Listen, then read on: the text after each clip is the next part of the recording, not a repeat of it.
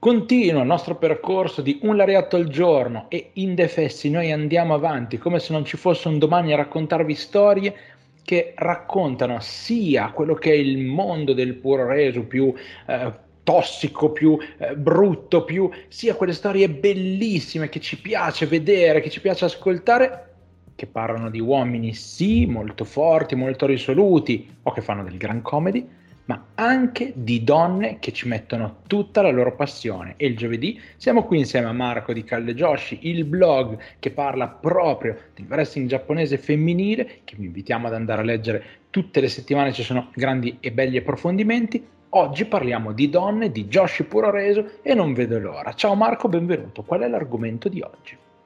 Ciao Stefano, visto che è ancora caldo, noi ce ne andiamo in Finlandia. Eh, andiamo a scoprire una delle tante terre che ha conquistato eh, Meiko Satomura e parliamo della, eh, parliamo della Slam Wrestling Finland. Guarda, sono molto contento di andare in Finlandia, non ci sono mai stato, intanto ti ringrazio per aver pagato il biglietto, ora guidami. eh, questo magari ne riparliamo. allora, eh, la, questa, questa, questo è un progetto molto particolare che è nato nel 2019, che ha sede in Finlandia, ha anche una piccola base in Estonia, che sono paesi confinanti, insomma, hanno questa cosa. È stata fondata da un lottatore che è una, piuttosto un, un, veterano delle scene indipendenti che si chiama Starbuck, The Rebel Starbuck, uh, gimmick del ribelle.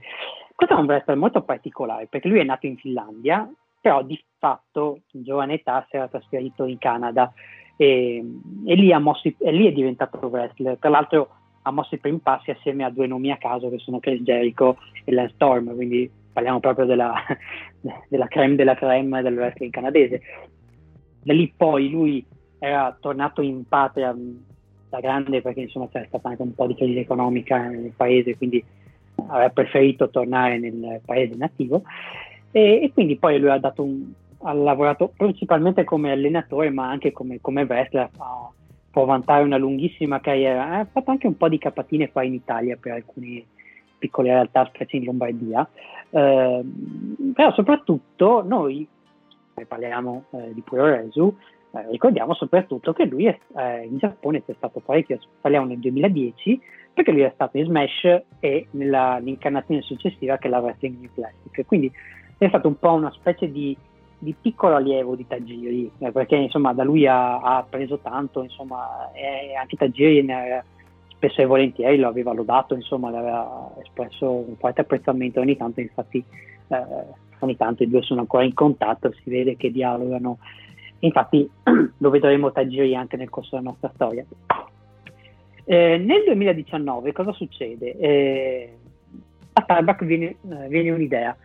Perché non fare una federazione di wrestling che eh, fa gli eventi su richiesta del pubblico? Cioè, facciamo caso, io voglio festeggiare, farmi il mio addio al celibato e voglio farlo a tema wrestling, allora mi chiedo a, che vado da Starbucks e gli dico, ascolta, mi fai un, un, evento con questo roster, quindi mi scelgo anche i lottatori, ovviamente nella disponibilità, eh, scelgo il posto, eh, porto un po' di gente e, e tu mi organizzi lo, lo, spettacolo. Quindi questo è il concetto di base de, della wrestling, eh, della Slam Wrestling Finland.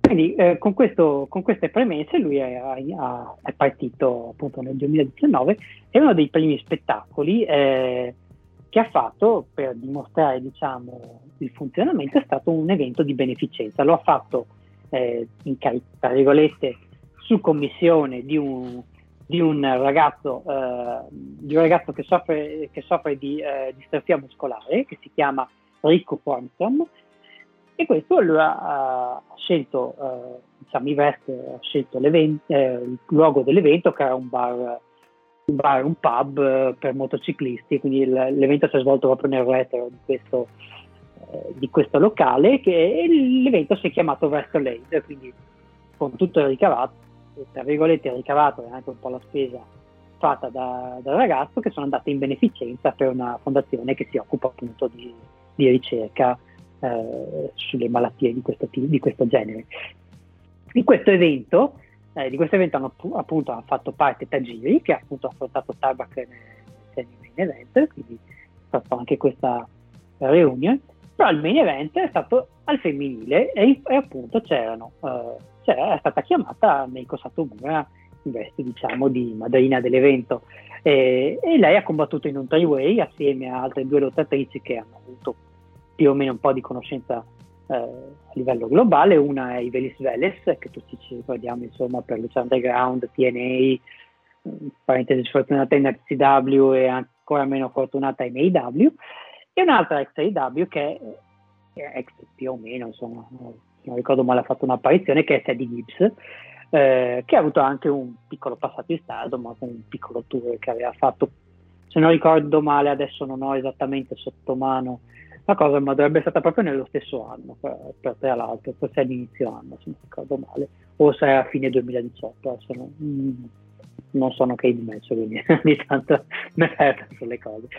Comunque, eh, si sono affrontate in questo three-way, che alla fine ha vinto la Satomura, penso che vi do chissà quale spoiler, anche un match abbastanza breve, che peraltro trovate in chiaro sul, eh, sul canale della federazione.